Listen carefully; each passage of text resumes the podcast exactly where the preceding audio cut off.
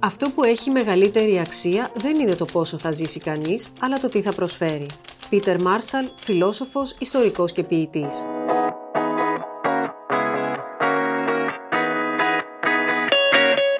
Μια ζωή που έρχεται στον κόσμο δίνει ζωή σε κάποιον που το χρειάζεται.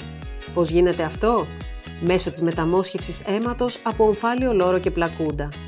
Το νοσοκομείο Γεώργιος Παπα-Νικολάου στη Θεσσαλονίκη πρωτοστατεί στη συγκέντρωση και δωρεά αυτού του είδους μοσχευμάτων, καθώς διαθέτει μια δημόσια τράπεζα βλαστοκυτάρων με αποθηκευμένα περισσότερα από 6.000 μοσχεύματα.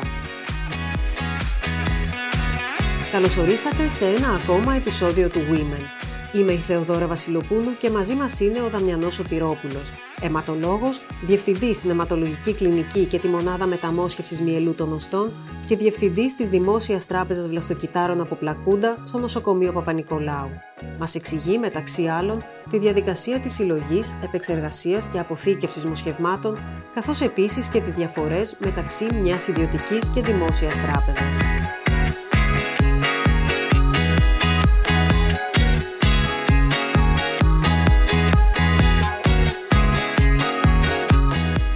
Καλησπέρα κύριε Σωτηρόπουλε. Καλησπέρα σας. Πώς μπορεί ο τοκετός του νεογνού που είναι από τη φύση του ένα χαρμόσυνο γεγονός να δώσει χαρά και σε άλλους ανθρώπους που πάσχουν από κάποια ασθένεια; Με το αίμα από τον πλακούδα και τον ομφάλιο λόρο που παίρνουμε μετά το τοκετό, τα λεγόμενα βλαστοκύτταρα, τα οποία μπορούν να μεταμοσχευτούν σε ασθενείς με πολύ σοβαρές παθήσεις, όπως είναι η λευχαιμία για παράδειγμα, κυρίως σε παιδιά, και έτσι με αυτόν τον τρόπο να θεραπευτούν. Τι είναι η μεταμόσχευση αίματος από ομφάλιο λόρο και πλακούντα; Λοιπόν, ε, ας πούμε πρώτα γενικά λίγο τι είναι η μεταμόσχευση και πού την κάνουμε. Μιλάμε για τη μεταμόσχευση μυελού των οστών. Είναι κάτι αντίστοιχο και η μεταμόσχευση του ομφαλίου αίματος από πλακούντα, δηλαδή των πλαστοκυτάρων. Αυτό το οποίο συμβαίνει είναι το εξής. Ασθενείς οι οποίοι έχουν πολύ σοβαρές ασθένειες, όπως είναι η οξία λευχαιμία για παράδειγμα, χρειάζεται να κάνουν όπως ξέρουμε κάποιες θεραπείες. Αυτό το οποίο συμβαίνει είναι ότι κάνουμε τις κλασικές χημειοθεραπείες που γνωρίζουμε όλοι. Εάν με αυτόν τον τρόπο καταφέρουμε να κάνουμε καλά τον άνθρωπο, έχει καλώ και τελειώνουμε εκεί πέρα και συνεχίζουμε την παρακολούθησή του. Εάν όμως δεν καταφέρουμε να το κάνουμε καλά, τότε χρειάζεται να κάνουμε κάτι πολύ πιο δραστικό, και αυτό το δραστικό είναι η μεταμόσχευση μυελού των οστών ή μεταμόσχευση λαστοκυτάρων. Που σημαίνει δηλαδή τι, ότι δίνουμε πολύ δυνατή χημειοθεραπεία στον ασθενή μας με τη λογική να σκοτώσουμε μία και καλή τα λευχαιμικά κύτταρα που υπάρχουν μέσα στο αίμα του και στο μυαλό των οστών και να διώξουμε έτσι εντελώς την ασθένεια. Αλλά επειδή με αυτόν τον τρόπο σκοτώνουμε και τα φυσιολογικά κύτταρα που φτιάχνουν το αίμα, που είναι μέσα στο μυαλό των οστών, θα πρέπει να τον αντικαταστήσουμε το μυαλό του. Και η αντικατάσταση αυτή γίνεται είτε με το μυαλό των οστών, στην αντίστοιχη μεταμόσχευση, είτε με τα βλαστοκύτταρα από τον ομφάλιο λόρο και τον πλακούντα. Πώς γίνεται η διαδικασία της συλλογής, επεξεργασίας και αποθήκευσης μοσχευμάτων, Είναι πολύ απλή η διαδικασία συλλογής ε, βλαστοκυτάρων. Ε, αυτό το οποίο γίνεται είναι το εξής. Η γυναίκα ε, είναι στην αίθουσα τοκετών, γεννάει κανονικά, είτε με φυσιολογικό τοκετό είτε με κεφαλική, δεν έχει διαφορά αυτό το πράγμα. Και όπως γνωρίζουμε, η ΜΕΑ ή ο ΜΕΕΦΤήρα ε, κλείνει τον ομφάλιο λόρο, τον κλειψάρι και τον κόβει και φεύγει το, το μωρό που μόλις γεννήθηκε. Και παραμένει ο υπόλοιπος ομφάλιος λόρος μαζί με τον πλακούντα. Εκεί μέσα έχει μείνει και μία μικρή ποσότητα από το αίμα του μωρού που μόλις γεννήθηκε. Γιατί το μωρό έχει παραπάνω αίμα για να κυκλοφορεί μέσα στον πλακούντα και τον ομφάλιο λόρο. Και να μπορεί να τρέφεται και να αναπνέει από τη μητέρα. Επομένως αυτό το αίμα που μένει εκεί μέσα είναι πολύ πλούσιο σε βλαστοκύτταρα, δηλαδή σε κύτταρα του μυελού των οστών, τα οποία άρα με αυτή τη λογική είναι ένα πολύ καλό μόσχευμα για μεταμόσχευση. Η ΜΕΑ ή ο μεευτήρας ε, τρυπάνε με μια βελόνα την οφαλική φλέβα. Ξαναλέω ότι το μωρό έχει τελειώσει ή έχει φύγει η διαδικασία. Η μητέρα δεν καταλαβαίνει κάτι, γιατί δεν είναι ο πλακούντας δικό της όργανο. Δεν, θέλω να πω δεν πονάει, δεν κάνει. Συλλέγουν από την φλέβα αυτή το αίμα που έχει περισσέψει με τα βλαστοκύτταρα μέσα σε έναν ασκό, φανταστείτε, της αιμοδοσίας που έχει αντιπικτικό και τελειώνει εκεί η διαδικασία. Μετά γίνεται και το κετός του πλακούντα όπως ξέρουμε και τελειώνει όλη η διαδικασία του τοκετού. Από εκεί και πέρα θα φέρουν μέσα σε ένα ειδικό κουτί που υπάρχει και, το έχουν, και χρειάζεται να το πάρουν οι γονείς εκ των προτέρων από την ε, τράπεζα των ε, βλαστοκυτάρων. Ε, βάζουν εκεί μέσα τον ασκό με το αίμα που μόλις πήρανε ε, χρειάζεται να υπογράψουν κάποια έγγραφα συγκαταθέσει, γιατί μιλάμε για δημόσια τράπεζα και το ιστορικό τους, και μετά μας το φέρνουν εδώ σε εμάς, στη δημόσια τράπεζα που είναι στην αιματολογική κλινική του νοσοκομείου Παπα-Νικολάου. Η επεξεργασία τώρα από εκεί και πέρα σημαίνει τι, ότι θα πρέπει να μπορέσουμε να ξεχωρίσουμε τα βλαστοκύτταρα και να τα κρατήσουμε και να πετάξουμε το υπόλοιπο αίμα, ερυθρά αιμοσφαίρια πλάσμα, που δεν μας χρειάζεται. Αυτό εμείς το κάνουμε με ένα ειδικό αυτόματο μηχάνημα που υπάρχει και η όλη διαδικασία κρατάει 30 λεπτά. Άρα όταν μιλάμε για επεξεργασία, μην φανταστούμε ότι κάτι επεξεργαζόμαστε στα κύτταρα, απλώς τα ξεχωρίζουμε. Και μετά τα καταψύχουμε και με αυτόν τον τρόπο δημιουργούμε μια τράπεζα βλαστοκυτάρων. Υπάρχει διαφορά ανάμεσα σε αυτού του είδους τη μεταμόσχευση και τη μεταμόσχευση μυελού των οστών; Ναι, υπάρχουν διαφορές παρόλο που όπως είπα γίνονται για τον ίδιο σκοπό, για να θεραπεύσουμε δηλαδή πολύ σοβαρές ασθένειες. Η διαφορά είναι ότι στην ε, η μεταμόσχευση μυελού των οστών πρέπει να έχουμε τον δότη, να τον καλέσουμε έναν υγιή δότη που είναι συμβατός με τον ασθενή μας, που μπορεί να είναι είτε αδελφός είτε και εθελοντής, και μετά να πάρουμε τα κύτταρα αυτά που χρειαζόμαστε, τα παίρνουμε τώρα από το αίμα τη σήμερα και μέρα, δεν μπαίνει στο χειρουργείο ο δότης, ε, και να κάνουμε τη μεταμόσχευση. Αντίθετα, όπως εξήγησα και πριν, τα βλαστοκύτταρα από τον πλακούντα τα έχουμε έτοιμα, είναι ήδη κατεψυγμένα μέσα σε δεξαμενές και μπορούμε να τα βγάλουμε, να τα ξεπαγώσουμε και να τα δώσουμε στον ασθενή εκείνον ο οποίος βρέθηκε να είναι συμβατός με το συγκεκριμένο μόσχευμα. Έχει κάποια πλεονεκτήματα η μεταμόσχευση βλαστοκυτάρων από πλακούντα συγκριτικά με τη μεταμόσχευση μυελού των οστών; Ναι, έχει κάποια πλεονεκτήματα. Ε, το ένα είναι, ας πούμε μόλις το είπα, ότι είναι άμεσα διαθέσιμο. Ότι δεν χρειάζεται να καλέσουμε τον δότη, να κάνουμε τις εξετάσεις, να ξανασυμφωνήσει και όλα αυτά, τα οποία όπως καταλαβαίνουμε είναι χρονοβόρα.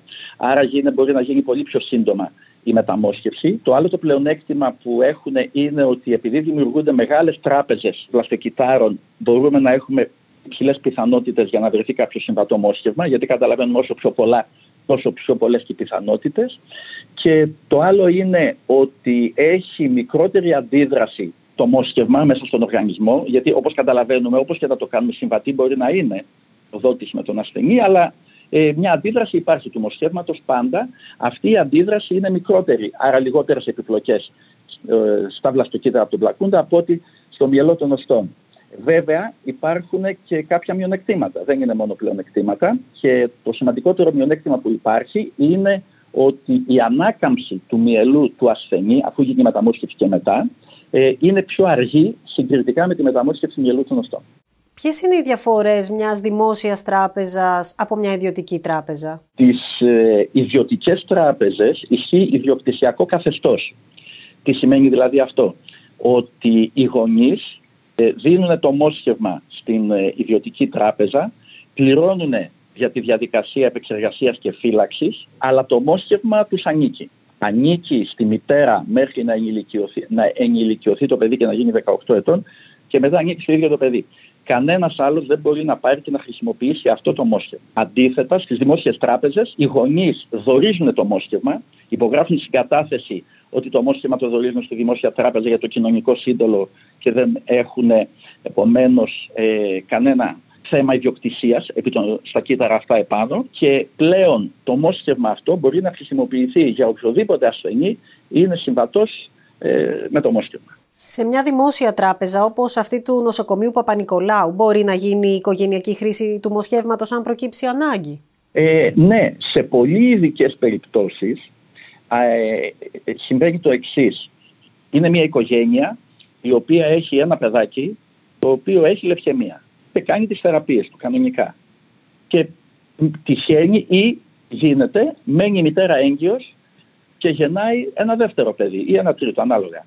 Λοιπόν, το, από το παιδί αυτό που γεννιέται μπορούμε να κρατήσουμε εμείς τα βλαστοκύτταρα και εφόσον είναι συμβατά με το αδελφάκι του, γιατί οι πιθανότητες είναι 25%, να μην ξεχνάμε, δεν είναι 100%, ε, τα κρατάμε, τα καταψύχουμε και τα κρατάμε σε περίπτωση που το παιδάκι που είναι άρρωστο χρειαστεί να κάνει μεταμόσχευση μυελού των οστών, να μπορέσει να πάρει τα βλαστοκύτταρα αυτά από το αδελφάκι του. Σε αυτήν και μόνο την περίπτωση κάνουμε οικογενειακή φύλαξη. Όλες, σε όλες τις άλλες περιπτώσεις η φύλαξη είναι ε, καθαρά για δημόσια χρήση που σημαίνει για όποιον ασθενή τη χρειαστεί. Πόσα μοσχεύματα έχει η δική σας τράπεζα και έχετε στοιχεία για το πόσα έχουν χορηγηθεί σε ανθρώπους που τα είχαν ανάγκη; Ναι, να, εδώ ακριβώς θα πρέπει να πούμε ότι οι πιθανότητες ε, για να βρεθούν δύο άνθρωποι συμβατοί ε, είναι πάρα πολύ μικροί. Μπορεί μεν για τα αδέλφια να είπα ότι είναι 25% οι πιθανότητες, αλλά να φανταστούμε ότι όταν μιλάμε για ανθρώπους οι οποίοι είναι της ίδιας χώρας, Φερρυπίν για την Ελλάδα, οι πιθανότητες είναι περίπου μία στις 200.000. Και όταν μιλάμε για όλο τον πλανήτη, οι πιθανότητες είναι περίπου μία στο εκατομμύριο. Εμείς αυτή τη στιγμή έχουμε στη Δημόσια Τράπεζα αποθηκευμένα 6.100 μοσχεύματα. Είμαστε μία από, σαφώς η μεγαλύτερη τράπεζα της Ελλάδας, αλλά και μία από τις μεγαλ, από τις μεγάλες τράπεζες της Ευρώπης και να υπολογίσουμε ότι κάθε χρόνο μας ζητούν 6 με 7 μοσχεύματα, είτε από την Ελλάδα είτε από το εξωτερικό. Γίνεται κάποιος έλεγχος ώστε να αποφασιστεί αν κάποιο μόσχευμα είναι κατάλληλο και τι συμβαίνει με τα κατάλληλα μοσχεύματα. Ναι, βέβαια, γίνεται έλεγχος. Ε, ο πρώτος έλεγχος που γίνεται είναι ποσοτικός. Δηλαδή, παίρνουμε το μόσχευμα και μετράμε τον όγκο του. Έχει μεγάλη σημασία ο όγκος, ο αρχικός, γιατί όσο πιο μεγάλος είναι ο όγκος του αίματος που θα μας έρθει, τόσο περισσότερα βλαστοκύτταρα θα έχει μέσα. Άρα θα μπορεί να χρησιμοποιήσει σαν μόσχευμα. Να υπολογίσουμε και να φανταστούμε ότι ο όγκος του αίματος που παίρνουμε από τον πλακούντα είναι από καθόλου, και το εννοώ το καθόλου, γιατί μπορεί να έχει τροποθεί φλέβα να μην πάρουμε τίποτα, ή να μην πάρουμε ευθύρα τίποτα δηλαδή, έως και 200 κυβικά εκατοστά το πολύ, 200 ml. 200 ml είναι ένα ποτήρι, για να φανταστούμε. Λοιπόν, άρα μιλάμε για μικρή ποσότητα αίματος, άρα και μικρή ποσότητα βλαστοκυτάρων.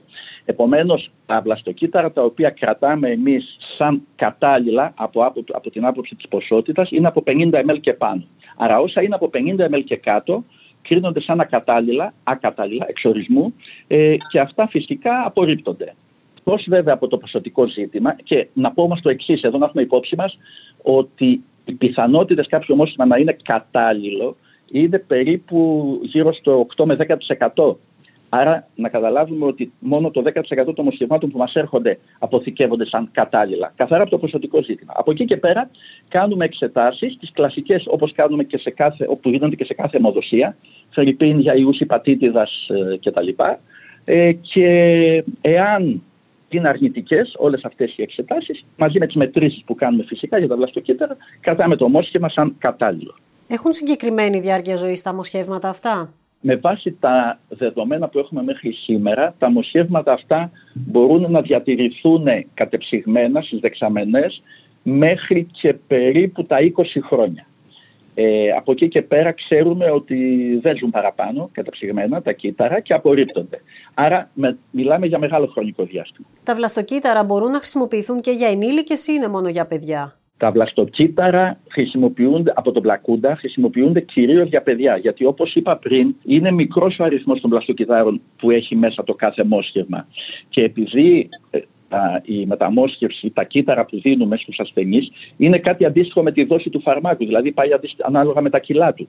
Ε, Επομένως, ε, ένας ενήλικας είναι πολύ δύσκολο να βρει ένα μόσχευμα με, που να είναι συμβατός με αυτό, αλλά να έχει και ικανό αριθμό κυτάρων. Γι' αυτό ε, ενώ στα παιδιά με ένα μόσχευμα για βλαστοκύτταρα από πλακούντα συζητώντας μπορεί να γίνει μεταμόσχευση, στους ενηλίκους χρειαζόμαστε κατά κανόνα δύο μοσχεύματα από πλακούντα για να μπορέσουν να συμπληρώσουν τον αριθμό των κυτάρων. Άρα θα πρέπει ο ενήλικας να είναι συμβατός με δύο ασκούς βλαστοκυτάρων, δύο μοσχεύματα, για να μπορέσει να κάνει τη μεταμόσχευση. Πού φυλάσσονται όλα αυτά τα μοσχεύματα, ε, καταχωρούνται κάπου τα δεδομένα των μοσχευμάτων; Ναι, τα μοσχεύματα φυλάσσονται στην τράπεζα, εν προκειμένου στη δημόσια τράπεζα Βλαστοκυτάρων, στο Παπα-Νικολάου, είναι κατεψυγμένα, όπως είπα, μέσα σε ειδικές δεξαμενές με υγρό άζωτο, όπου εκεί η θερμοκρασία είναι μείον 196 βαθμοί Κελσίου. Λοιπόν, γι' αυτό και μπορούμε να τα διατηρήσουμε κατεψυγμένα για τόσο πολλά χρόνια.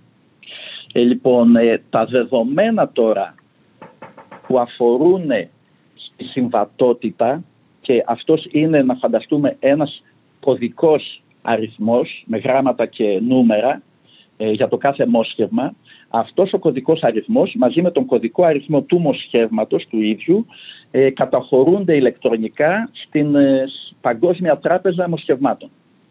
Εκεί, εκεί καταλήγουν όλα τα δεδομένα αυτού του τύπου, όπως σας είπα, ε, από τις δημόσιες τράπεζες βλαστοκυτάρων. Ούτως ώστε όταν εμείς για παράδειγμα πάμε τώρα λίγο αντίστροφα εδώ, επειδή είμαστε και με η μεγαλύτερη μονάδα μεταμόσχευσης στην Ελλάδα, ε, στο Παπα-Νικολάου, θέλουμε για έναν ασθενή μας να βρούμε συμβατό μόσχευμα, στέλνουμε τον δικό του κωδικό συμβατότητας στην Παγκόσμια Τράπεζα και μας απαντάει αμέσως η Παγκόσμια Τράπεζα αν βρίσκεται κάποιος ίδιος κωδικός, άρα συμβατό μόσχημα, δηλαδή με τον ασθενή μας ε, ή όχι. Να διευκρινίσω εδώ πέρα ότι τα προσωπικά δεδομένα του κάθε μοσχεύματος, το όνομα, το επώνυμο της μητέρας, του πατέρα, το ιστορικό που μας δώσανε κτλ.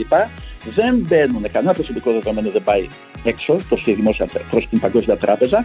Όλα αυτά μένουν εμπιστευτικά μέσα στους δικούς μας υπολογιστές.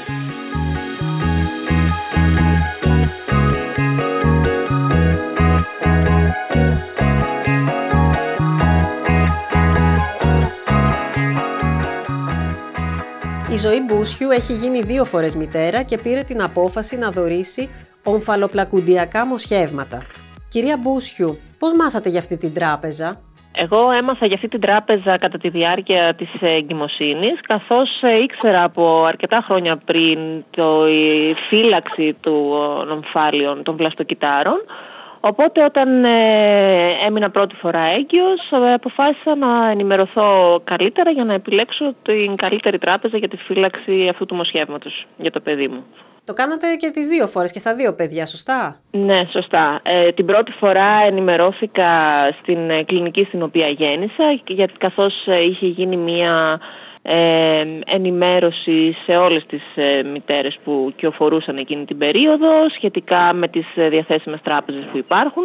Άκουσα και για τις ιδιωτικές τράπεζες και για τη δημόσια και αποφάσισα να τα δωρήσω εν τέλει στη δημόσια τράπεζα.